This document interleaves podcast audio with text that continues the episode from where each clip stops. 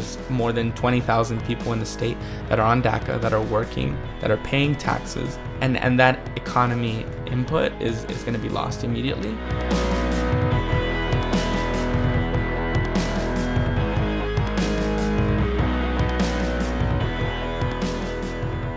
Welcome to the 21st episode of On the Grid, a podcast dedicated to the Valley of the Sun. It's a place where you can come to meet the creatives and newsmakers taking the Phoenix area to the next level. My name's Philip Haldeman, and I'll be your host. Now, this is our second installment dedicated to the issue of immigration in Arizona, more specifically DACA, or Deferred Action for Childhood Arrivals. Now, in our last episode, we featured Karina Ruiz. She's president of the Arizona Dream Act Coalition.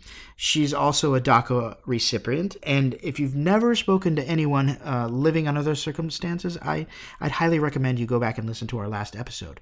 She's got an amazing story, uh, but this episode, we're going to take it on a slightly different course. We have Patrick Morales on the show.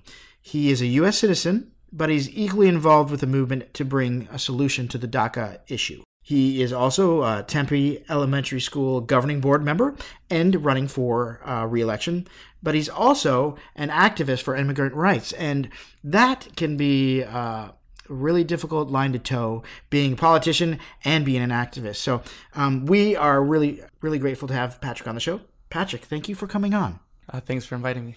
So you grew up in California. I, I want to talk about all the stuff you've been involved with, but let's kind of start at the beginning in a way. Like, tell us a little bit about your your experiences growing up. Okay, so I think the important thing, seeing it now as someone who lives in Arizona, kind of full time for the last few years, it was it was very different. I where I grew up, it it was a school that was 80 90 percent Latino. My mom immigrated uh, here to America, kind of um, by chance uh, basically my grandma sent her after um, her sister, uh, my aunt. Um, so my mom, my mom kind of came here by chance, and then she liked the place. Uh, she stayed and, and started working kind of as, as a housekeeper, and then and was she legal? Um, no. Okay. No, at the time she was she was undocumented until uh, kind of the Reagan amnesty okay. stuff happened. Um, I like to bring that up to Republicans a lot. Um, so and, and, the other part because it it informs kind of my perspective and where my family's been on it. Um, my dad at the same time around this is 84 to 86 around there. Um, my dad's in Mexico City. He's a taxi driver he gets basically um, stopped and, and they steal his taxi. And so he ends up just standing there on the street. And he had an uncle that was coming to Tijuana at the time. And he rode up basically because he had nothing to do. He just lost his taxi and his job. And then, kind of the same thing, my dad came to LA kind of because he had nothing, you know, better to do at the time. And he, at the time had an interesting perspective because he just came from Mexico City. So so he had a different perspective. As soon as he got to LA, he's like, "Oh, this is America, okay." Um, stayed here for a little bit, went back to Mexico, and then returned just because he knew that there was still a chance for a better life. And this was back in the days when it was it was much easier to get across the border, right? I mean, not like today, right? Yeah, yeah, definitely. Yeah, I, I think my mom uh, crossed twice, right? Yeah, and she's exactly. open about that. Yeah, but uh, but yeah, so both of them basically met in an English class. Hmm. I remember that the way they told me the story is that my, my dad asked her out on a Friday and she finally said yes on the Monday after. Um, and now it's funny that my mom teaches English. She's an mm. ELD and English teacher in high school. Um, so somewhere in the middle of kind of my life, she she started going to school and and now she's finishing up her PhD. So that's kind of a big focus in the family.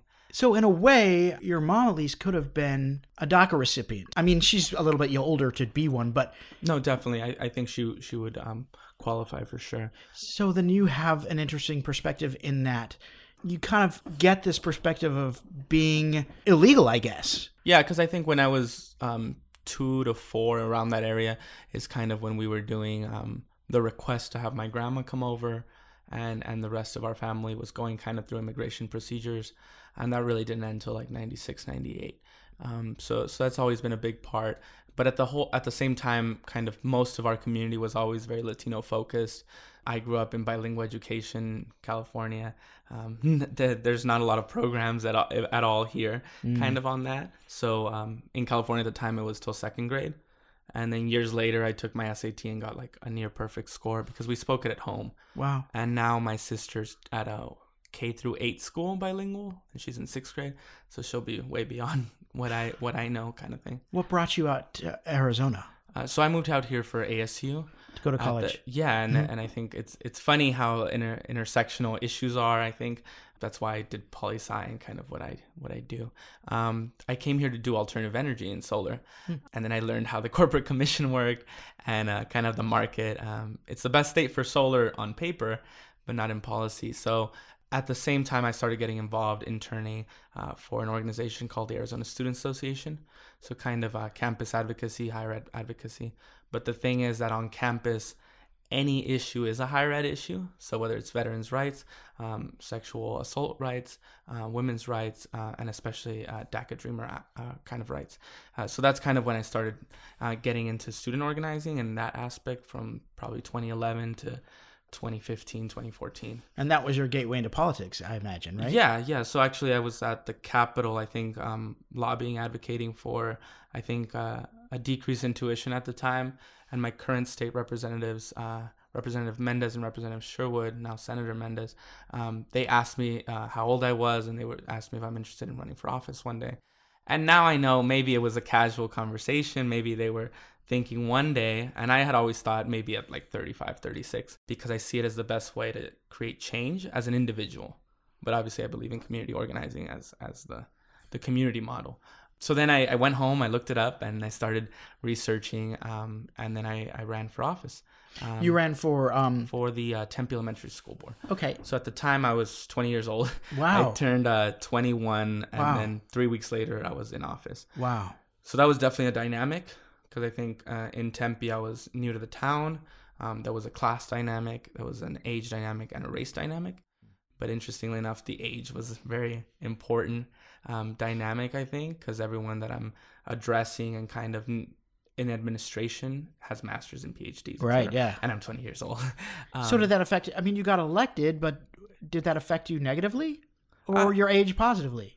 No, no, I think uh, there was like kind of a coming to Jesus moment, I Mm-hmm. call it, uh, in the beginning of October that I remember, because I sat down and, and we weren't sure how we were going to do still in the race, because because at the time I, I wasn't really like someone who consults on campaigns. Uh, I just came from the student movement, and all we knew was knock a lot of doors, talk to a lot of people, Mm. and I think we spent less than I don't know a couple thousand dollars or just for flyers and things like that. So we sat in my living room and we did a SWOT analysis, so kind of to analyze what are the chances that I actually get elected. And I think one of the the hardest parts was realizing what are my negatives, and one of the negatives was that my age, obviously, and and that I was Latino. Um, but I always tell people that I am mentoring and talk to that are coming from community or, or just joining politics. Um, when, when they're running for office, are you running as a politician or are you running as as a radical to challenge the status quo? Which is how I define radical. So on my campaign signs, for example, I didn't use Patrick Morales. I used Morales, and I used blue because most people in Tempe use an independent color, and I didn't want to use kind of like a biracial marketing angle because to me, I was like, it's a it's a it's a long shot in the dark, you know, if, for me to actually win. But I was thinking, if a kid in Guadalupe sees my sign, gets motivated, becomes president, changes the world, then I did my job. So that was kind of the the branding aspect, but the age aspect. Um, so I, I knew my opponents were going to go to bed at eight or nine or stop knocking doors. So we did um, from four to eight. From eight to nine, we dropped literature with one legislative district, and nine to ten a different one. Ten to midnight with close friends, and then midnight to like one. I was just going to Oh, wow. doors, dropping my lit. And I remember every now and then someone would open the door, and, Yeah. and I would have to speak in like third person. I'm like, "Hi, I'm here volunteering for Patrick Morales," because you don't want to be the candidate at someone's door at 1 a.m. That might be a little odd Yeah. yeah so so that was kind of i don't know if i'm in, in the same shape to do that but but i'm going to try to do that um because i'm up for reelection this year so that was kind of uh, the analysis after that night So you did get elected and you're pretty much campaigning for your second term at this moment, right? yeah so we haven't really uh kicked stuff off uh we're going to start probably in, in about a month month and a half um because school board races are are not as big as like something Sure, yeah. you know so i i think we're okay if we if we start a little later but uh, it's also tricky because I'm, I'm I'm on the left, so our Right. people don't have a lot of money, um, and and I feel strongly about not taking corporate donations and things like that. I, I've publicly said no, no charters, no APS, no SRP, no nothing like that. uh, yeah. But in terms of your heritage, when you took office, what did you see? Uh, and put this in the frame of the DACA issue. What did you see when you started looking at the Tempe Unified School District in the, in those terms? Yeah, I think the biggest thing is, for lack of a better word, the the fear of the unknown kind of thing. Uh, where I've talked a lot um, with folks my age and, and younger and a little bit older uh, when it started of of your graduating high school often with a, with a great GPA, you did all these extracurriculars, and then you go to your counselor and I, and I've heard this story verbatim from folks where they go to their counselor and and ask, you know, how do I get into college? And the simple version is is Google FAFSA, fill it out, apply, and that's it. But there's no FAFSA for for DACA folks. There's no there's no possibility to get that, and and It's re- because you need a social security number, Exactly, yeah. etc. Right? and and only recently there's there's one organization that I can think of. There might be two in the state, but one that I can think of. It's uh, AZ Scholarships in out of Tucson, but they serve the state, and their whole s- purpose is to look up scholarships that serve dreamers. But how many how many dreamers and how many people that would become dreamers that are in high school or younger right now Right. know that? Right. Um, now, you should since you brought that up, we should actually distinguish between Dreamer and and DACA. So explain that. Yeah, and I think that's an important part because I think at the very beginning of the Dream movement, um, there was a few actions that were crucial. I think the one I remember, there was an action on the border uh, where I think it was seven folks that were uh, basically um, self-deporting and then um, making a big kind of uh, statement about dreamers and how dreamers were in school, etc. And so that was the narrative for a long time. And that was a quite. A, when was that Uh, that was probably uh, before 2010, probably Okay. 2007, 2008. Okay. Um, but the big difference is that now we want to we want to expand the narrative to to just talk about DACA folks or DACA-mented folks because and why do you why do you want to expand that? that because um, a lot of people qualify for DACA Right. because they've come here at a young age, went to school, work, but they're not necessarily in university. And and I think and that, was the that was the uh, yeah, connection so- there with the Dreamers. and I think last time I checked, there was less than 300 dreamers per se at uh, ASU. Um, so in the state, probably less than. so you're saying that that terminology, Dreamers, is shouldn't be used anymore, probably, right? Yeah. So in, in policy, mm, definitely, um, but it still I think has worth in terms of branding and, and messaging. Um, But there's confusion there. there there is level. confusion because the DACA conversation include is is the uh, eight hundred thousand number you you hear Yes, about. yes. So in Arizona, I believe last it was 25,000, 30,000 somewhere in there that are on In DACA. Arizona, how much? uh, between twenty five and thirty thousand. Okay, so, those take that into your neck of the woods. What does that look like in the school systems? Like like if if the deadline just ended like on March 3rd, Mm-hmm. what would that look like if all those kids were deported or you know, just trying I'm trying to get a sense of like what the fallout of DACA could be. And I think I think in Arizona we, we like to talk about how we should lead now that we're in a, in a Trump era because we've been dealing with it for a, a while since since 2006 and, and 1070 um, kind of in this state. So I think the fallout would be very similar because I think Arizona got hit with uh, two different issues um, the the housing market crash and then uh, the the 1070 uh, bill that was written by Russell Pearce because uh, yes there was community pushback and he was recalled and, and it was all great but but at the same time thousands of people left the state and and our schools got empty. And and to be practical and pragmatic about it and honest about it um, there is the conversation of a, of a per diem per per school. And our, our schools are already very defunded. So if I'm a Latino family living in Guadalupe in, in Tempe Elementary School District, and um, I'm fearing deportation, I move to California or or to Mexico even or, or any other place, then then that's completely justified. But at the same time, the community and the school district are, are losing revenue and, and income, Right. and so it's Because schools get revenue based on enrollment. Yes. Yeah. Um, and, and that's why it's so connected to everything else. Because you look at something like ASU, AS, ASU, and I, I like, I'll say this to anyone, um, likes to pay a lot of uh, lip service, I think, to, to dreamers. And, and they put very bland and open ended statements out there. Because if you're supposedly, um, this is what they've done, is they're finding scholarships and grants for those less than 300 dreamers on their campus. Um, but at the same time, those scholarships are then paid back to the university. And if, if there's a path to citizenship and you just use that as a PR tool, there's there's people spending thousands of dollars back. So and, and we have to remember that most of ASU is, is middle income, the, the students. So that means you're not poor enough to receive scholarship and you're not rich enough to pay for it. So all of that is loan based. So and that's how it's connected to everything else. Because I, re- I remember when um, Dreamers got in-state tuition here in Arizona. Uh, since I had just moved from California, I was still out of state. So that was an interesting kind of dynamic. But all of it kind of connected to how the university works. You have said that immigration is your most important issue. If you had your druthers, I mean, if you, everybody talks about comprehensive immigration reform and all that stuff, but is that what you would like to see? Or are you looking for something different? Yes and, and no, because I think it's never been defined uh, Mm. properly. Uh, I like to tell a story of uh, O'Malley, president, uh, presidential candidate O'Malley, who most people don't remember. He got about one percent of the vote.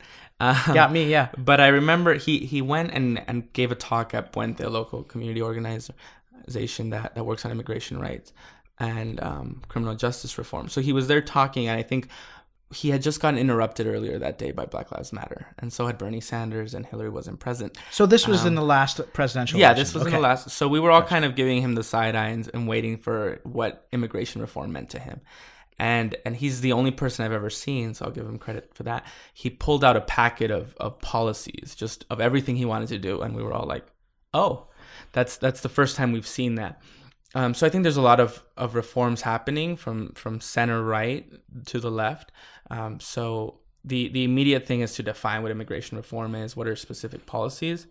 I think um, w- one of the conservative and moderate quick fixes that we've been looking at an organization called forward.us and that's uh, the one i think uh, zuckerberg started through facebook um, is to pass basically visa reform and and visas for folks that want to work because right now they're capped and there's a lottery system and we're basically um, And that was something that Trump, Trump re- recently referenced, I believe, right? Yes, and I, I believe um, last time because he changes his mind often. Right. Um, he either says that he wants to shrink it because we need less immigrants, Right. or, or he wants to expand it because he doesn't want to do the other kinds of reforms.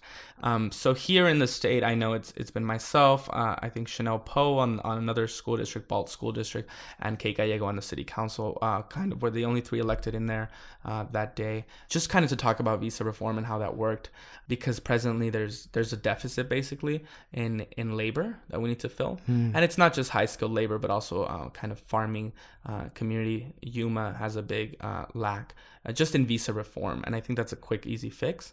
But then beyond that, I think we have to look at the um, in my mind, in instant path to citizenship, if not legalization of, of DACA recipients or anyone that would qualify under DACA.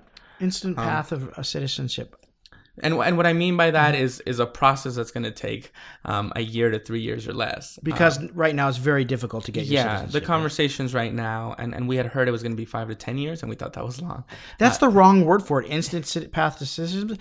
That makes you think you can get it at, through a drive-through or something like that. You know, Yeah. So so we want it we want it fast. right? I think what they're which what- is three years. yeah what they're saying right now is is ten to fifteen years. I think was the last conversation. Oh, just oh, oh wow. Yeah. So that means if Why if- does it take so long? That I mean, like that's insane. Yeah, because I because I think some some folks are proposing in the meantime in that gray area because DACA recipients will have their DACA expire, they they get a green card or something like that. Because there's also that that gray area of what if they don't get anything and your DACA expires and then you just wait 15 years, um, and and just the safety issue because I think one of the biggest things we're talking about is is not separating families, and, and typically we're talking about deportation of parents, which we saw a lot of after uh, number 45 got elected.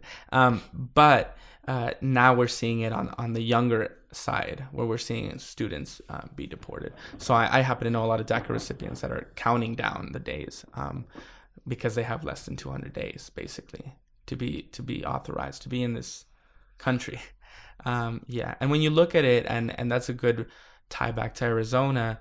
That means there's more than 25, 20,000 people in the state that are on DACA, that are working, that are paying taxes, that don't get any benefit from taxes. That's a myth because they don't have a social security. And, and that economy input is, is going to be lost immediately because uh, either they can't work legally, so that'll drop very, very fast to folks working under the table, or or there's mass deportations, which I think is what Trump's calling for. Um, So those are two, those are two pretty big fallouts from yeah, because uh, you're essentially en- losing ending the DACA twenty thousand workers. Yeah. Yeah. right. What is it like for a DACA recipient living under President Trump with all the back and forth and all that stuff? Yeah, I, I think um, I think uncertainty is the biggest biggest problem here nationally. But I, I think Arizona we had a we had a deeper level because I think most folks involved in any kind of like grassroots movement and even those not involved uh, saw 1070 saw sheriff arpaio saw all of this and and i think on election day there was celebrations in the park about arpaio leaving uh, around I think and I and I love looking at again structure of how things work. Between like 9 to 11 there was parties in the park about Arpaio being gone which is great. But then around midnight to 2 a.m we're seeing sobbing everywhere. Maybe at that park. I, I wasn't at the park at that time but I was already at the bar. Um, but but then we were seeing people sobbing about um, kind of uh, what happened with the election and, and him getting elected Be- because I think people realized okay, great, Arpaio is gone. We don't have a constant fear of the sheriff's department. But now our our support from the federal government that we always looked for uh, in terms of the Justice Department, because Obama did um, a lot of deportations, was gone because now now Trump is looking at a national strategy. So I, I remember, I think it was in January. Uh, late January, maybe February, uh, we saw 170 or, or, 120, somewhere around there, uh, deportations happen overnight in Los Angeles. So that's a massive immigration sweep that LA had not seen since the 70s and 80s. So it's it's not just an Arizona thing, and that that's what brings it back to let Arizona lead because, and much more let Dreamers lead within the movement because it hasn't. It, the no state has gone through what Arizona's gone through since 2006 so we kind of have the model for how do you deal with it? How because now Sheriff Arpaio's gone, but then how do you reform the the uh, sheriff's office, for example? Uh, it's a much harder thing to do when you don't have a target. So are members of the movement, as you say, using Arizona as a model like that? Or? Yeah, I, I, think so. And and I think one of my, my big things that we were talking about earlier is just how I, I always have one foot in, in the movement, one foot in like the electoral right. kind of organizing angle of it because to give an example, in 2016, Arizona had, in my mind, for the first time ever, a, a truly coordinated system. So everyone from Hillary Clinton to legislative candidate uh, was being worked on in terms of the the Democrats, for example. They were all they were all working together, kind of thing. Um, there was in terms mil- of immigration or in general. No, just in, in terms of elections and okay. and and that stuff. While the uh, Basta Arpaio movement and all of this anti-Trump movement is happening, kind of hand in hand and it was great to see that. There was a lot of uh, room to improve there, but I think every state saw that. So, uh, contrary, but no, parallel to that, not contrary to that, um, is the One Arizona table, which is uh, the the coalition of Arizona organizations that work on on immigration, and they've been really pushing it. But what unites the table is voting work. Um, and I think I mentioned earlier, I come from ASA, the Arizona Student Association. So it's one of the partners on the table. The other partners are Mi Familia Vota, Puente, Lucha, etc. And that's the the one Arizona table. So if, if so, it's like a coalition of yeah. Of so if you're groups. looking to affect political change, either in immigration, on voting, or on the left in general, um, Arizona, I think, is the biggest target for 2018, the most important state. It was definitely in the top three or four states in and in uh, 2016. So so you can decide to donate to a party structure or to the coalition structure. But either way, it's going out there to talk to voters about um, what this president's doing and and mobilizing against him. Because I think, uh, unfortunately, we saw Arpaio um, get pardoned. Um, so as soon as that happened, I think some of us that, that knew a little bit more about the way he works, we knew he could probably run for Senate. And now he's running for Senate.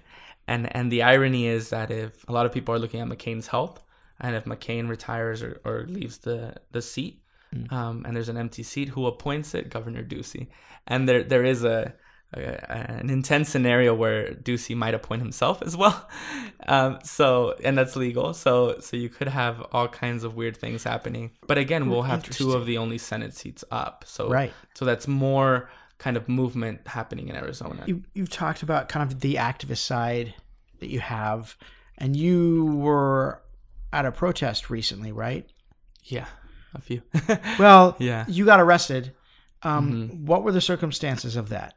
Yeah, so uh, recently got arrested in uh, December, uh, which is a, by the way, is a, which is a really risky thing to do if you are running for office or in office, even. Yeah, I think I think people that are, are sitting in office now, not candidates in the state that have ever done it, is is probably less than five, or you know, and that includes like the usual suspects: Alfredo Gutierrez, um, who's now Maricopa County uh, uh, supervisor uh, for the uh, community colleges, mm. and uh, Grijalva, who's the congressman down in Tucson. Just specific people um, that are willing to do that or that are quote unquote safe enough or, or are driven enough to do that. Yeah, because I, I think the biggest thing is, is, that you should be willing to stand by your convictions. And I, and I was talking to folks earlier about this, that it, it extends beyond um, even DACA, but just to your core of, of who you are. And, and do you see nonviolent action and, and arrest as, as part of the movement and a part of something that's important? Um, so yeah, so we we decided to push the envelope at at both Senator Flake's and McCain's offices, as well as congressmen and women that were kind of behind and, and not taking a good position on the Dream Act, uh, Democrat and Republican. And on that day, um, we decided to to target Senator McCain uh, because he's very influential in the Senate, um, and just we wanted to make sure that our, our voices were heard. And that day, there was an action across the U.S. Uh, but the difference was here in Arizona, and in some states they did, they did this, but here in Arizona, um, they asked specifically for allies that were willing to get arrested because we realized, yes, we want to put. Well, who is they? Um, dreamers, because okay. we because always like we want to let dreamers lead it because it is the dreamer movement, and, and they can obviously do actions and and lead in that but there is a bigger fear of a dreamer getting arrested, especially in Arizona, especially at uh, Fourth Avenue Jail here in Phoenix, where you're immediately going to be asked about um, status and and you might face deportation if you're not careful. So there was an added risk that I think you wouldn't see in other states or certain other states. So they asked for only allies. And so about seven of us, I believe, um, showed up. And I think something that was forgotten that I think will be important later, as history will tell, um, was that it was the first time it was um, mostly candidates, if if not all candidates. And then I think I was the only sitting elected. But the reason that's important, I think, is also how it ties to the anti-conservatism of the U.S. and just progressives. Um, just taking a louder stance, especially after um, the recent presidential election, because because I think that's never been done. But our purpose there was as allies that are citizens, because our message to McCain was, "We're constituents, we vote, and um, uh, we don't like your position on this." Um, so so we went in there. We we took hundreds of people with us, and just uh, one of our chants was no dream, no deal, and that was kind of the the biggest message of of the day. Um, so we sat in there, and and most uh, representatives and senators will use a private building so that they can get us on some weird trespassing rules. And and I think a lot of people don't realize there's so much training and planning that goes into it. So, uh, talking with lawyers, we, we were walking through what's the floor plan. Many of us had been there before. What's the strategy? What's the time? So, yeah, so we sat there, and I think to give you an example, one of the interesting things is is we knew that there was a possibility of being charged with a federal crime, mm. which would be a felony, and then I instantly lose my elected position, right? So there, there's a very interesting way to do it and a specific way to do it if we were within his office. So so we were outside of his office blocking and, and we did get charged with a class three misdemeanor. Was um, it trespassing? What was the actual misdemeanor? It, it was trespassing. Was it? Okay. Yeah. Yeah. And I think um, there was a few different things that happened afterwards, uh, but I'll get to that. But basically, um, yeah, we were blocking there and then to give to give example of, of how big it got, I think and we were very confused by it. We knew maybe 10 officers were maybe going to come and arrest us. There was seven of us maybe 14 two per person. But i think at the end we counted it was it was around 50 60 officers. Oh wow. And and mind you all of the protesters were chanting outside wow. about 100 feet away. So so all of those are inside the building for us. And then at, at a certain point we wanted to escalate faster. But if you touch a police officer that counts as assault um, and these are these are all new things that people in Arizona should know. Um, that I would not have known in LA.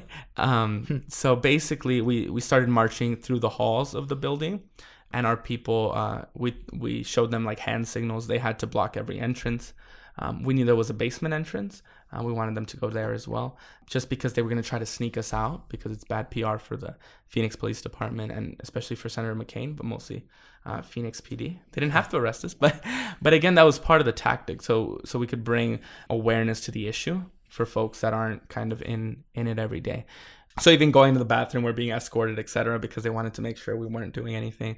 But at the point, we had not been arrested yet. Um, and then we saw the chief of police, um, uh, Jeri Williams, uh, come in, and and it's interesting because wow. some of us have worked with her.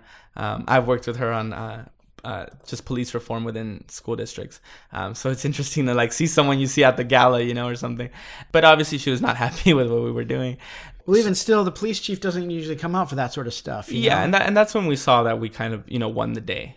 To give an example of, of how much Arizona like knows this, uh, we all know. I wouldn't say we're friends, but we all know by first name the the police uh, and the protest police we call them or or the red squad so we, we know who they are kind of the undercover they're in charge of protests they know they know what we do um, all of that and contrary to popular belief you don't need a permit legally you need a permit but, but you you're not going to get arrested if you don't have a permit. Yeah so so afterwards um, at that point they they warned us about getting arrested.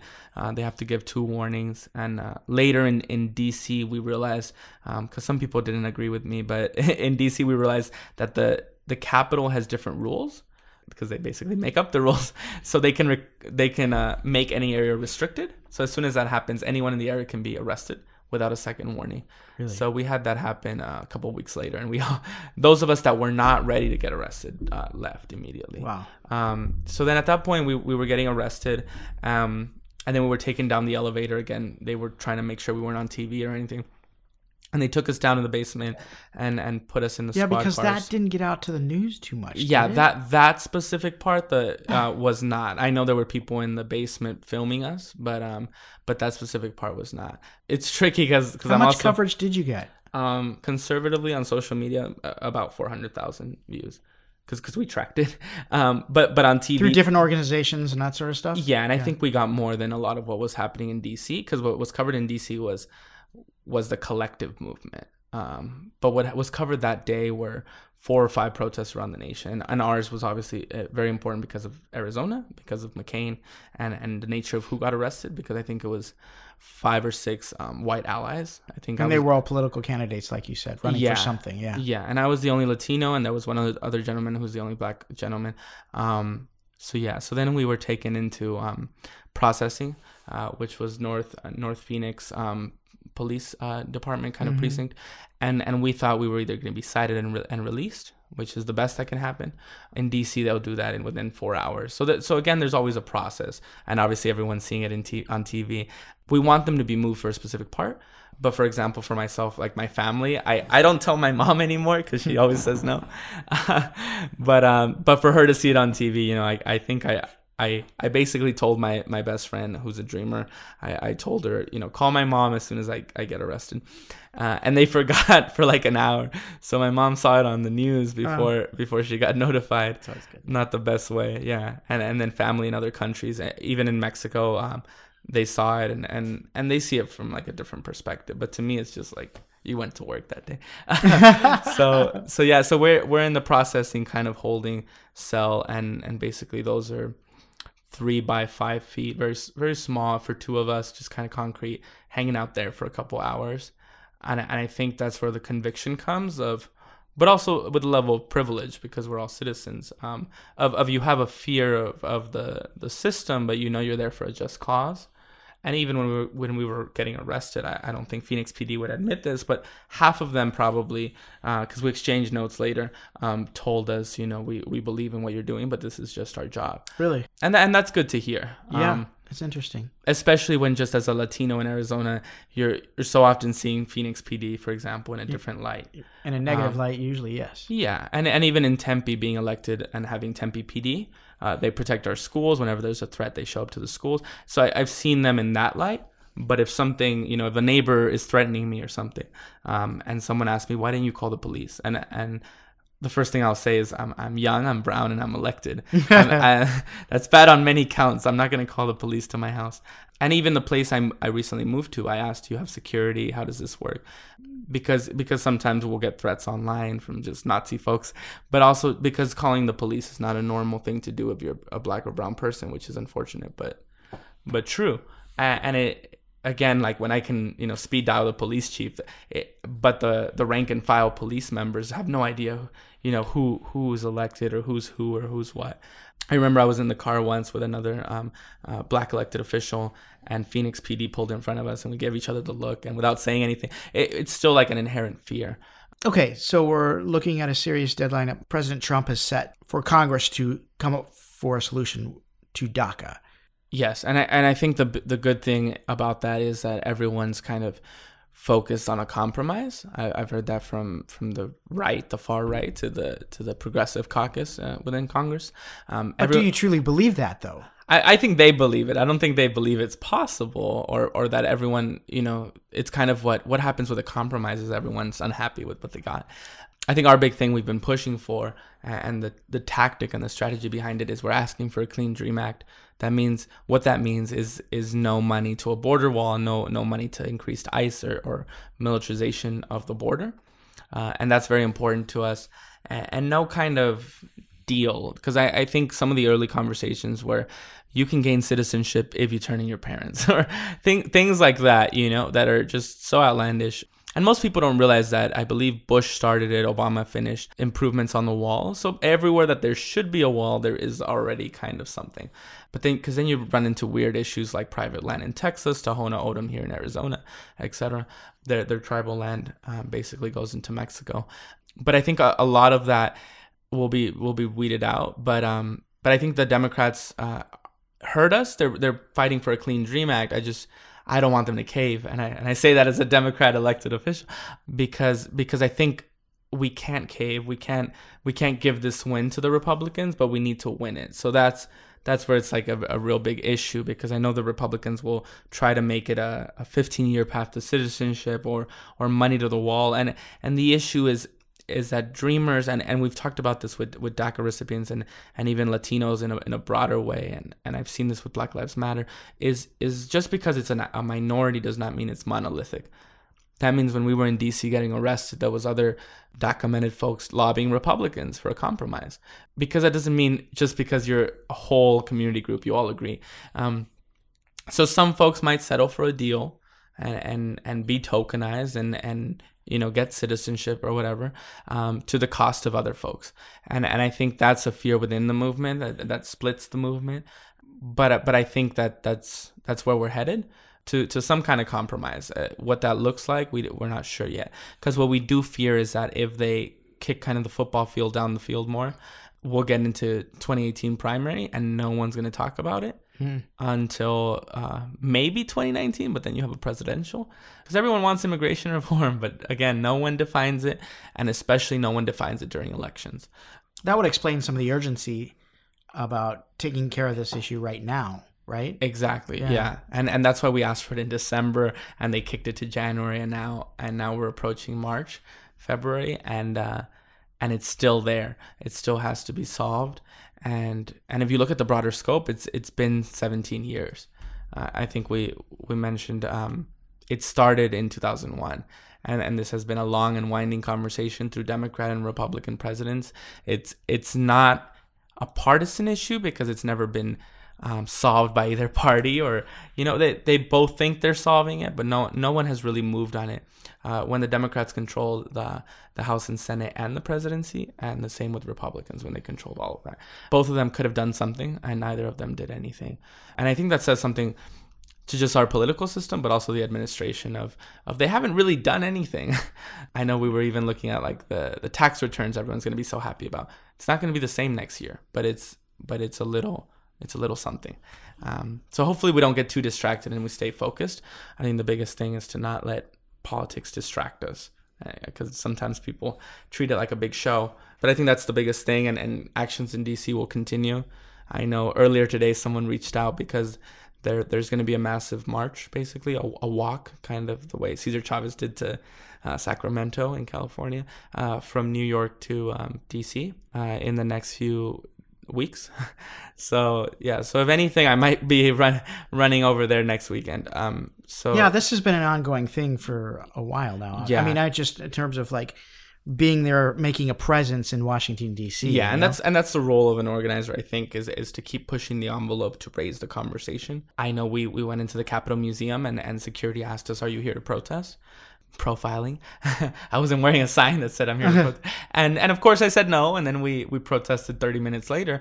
But but that's a good example of of later that day they told their boss and they told their boss, and, and you know, and and it was happening everywhere. So one of our early targets was um, Chuck Schumer, because he he's one of the leaders of the Democrats, and he can say, hey. Let's all get on the same page. And then all we have to do is convince a few Republicans, half a dozen. And it took a while to get that.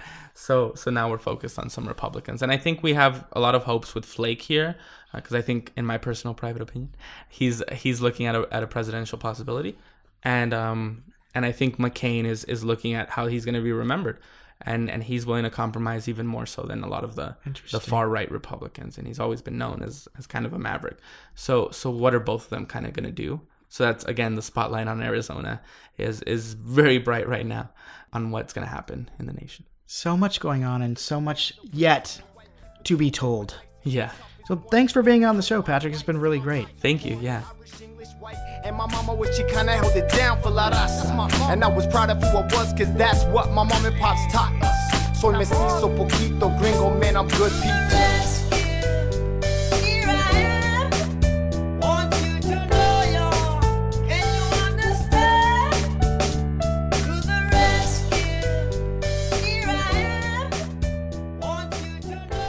Thanks for listening to the second installment of our series exploring the DACA issue. And as you may know, Donald Trump has set a March 5th deadline for the Congress to come up with a bill to address the DACA policy. And that date is quickly approaching, which brings us to the third and final guest in our series on immigration. We will have local immigration lawyer Juliana Manzanares on the show. Juliana is the daughter of Mexican immigrants, and she'll fill us in on what could happen after that March 5th deadline. So stay tuned. If you'd like to reach us, we can be found at onthegridphx.com or email us at onthegridphx at gmail.com. On the Grid is produced by Chris Ayers. Intro music was performed by local band Factories. Oh, and we always play out each episode with a song from a local band. And Patrick recommended an awesome song called Arizona, I Love You But. It's from a local artist named Merlin. And thank you guys so much for listening to our 21st episode of On the Grid. Yeah. Monday morning, sun pushing on my back. Phoenix hot, of bacon fat. That's a fact off the work, man. You know the deal. Pavement hot enough, you could cook a good meal on top of the sidewalk where the men talk they talk and the fiends go score they rock with massive battles of fight. Lessons I taught with a rock and a gunshot. The cast don't stop. Kids who can barely read. Tag graffiti on they block like yo, that's me. Looking at the future like a body in a casket of broken dreams. I show my love with poetry, and my students speak like they got bullets stuck in their teeth, holding pens like latchkeys. I tell the class, strike the pen on the pad like a match. Please watch the light in the eyes keeps hatching. I love you, I love you, but you're bringing me down. Hey, I love you, love you, but you're bringing me down. hey. Arizona, I love you, I love you, but you keep bringing me down.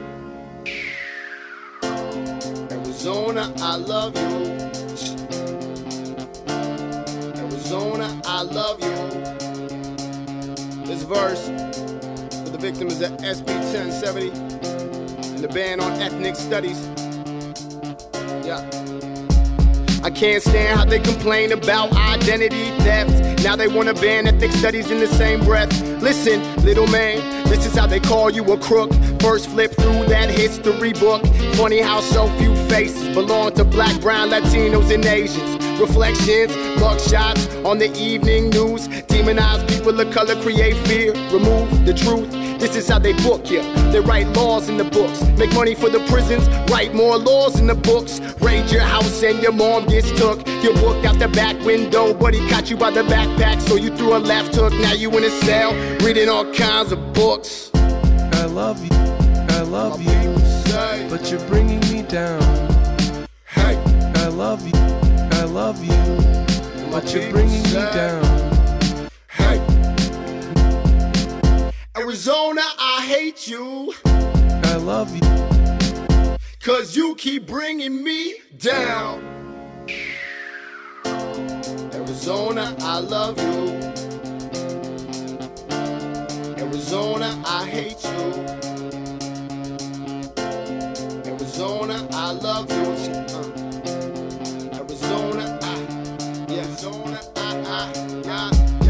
At a church in the barrio, everyone holds hands at Rosarios. They say Prayers for the people who were taken away in broad daylight. Babies cry for mothers, it ain't right. How they make scapegoats from the hardworking folk, man, it ain't no joke. I know a ton of kids who were born across the line. Been living in the States since the age of five. America it's cold in the eyes. Study time, watch how they grow and they shine through high school.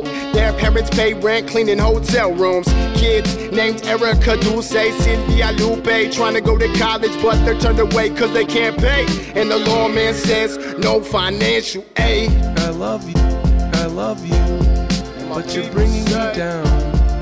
Hey, I love you, I love you, but you're bringing me down.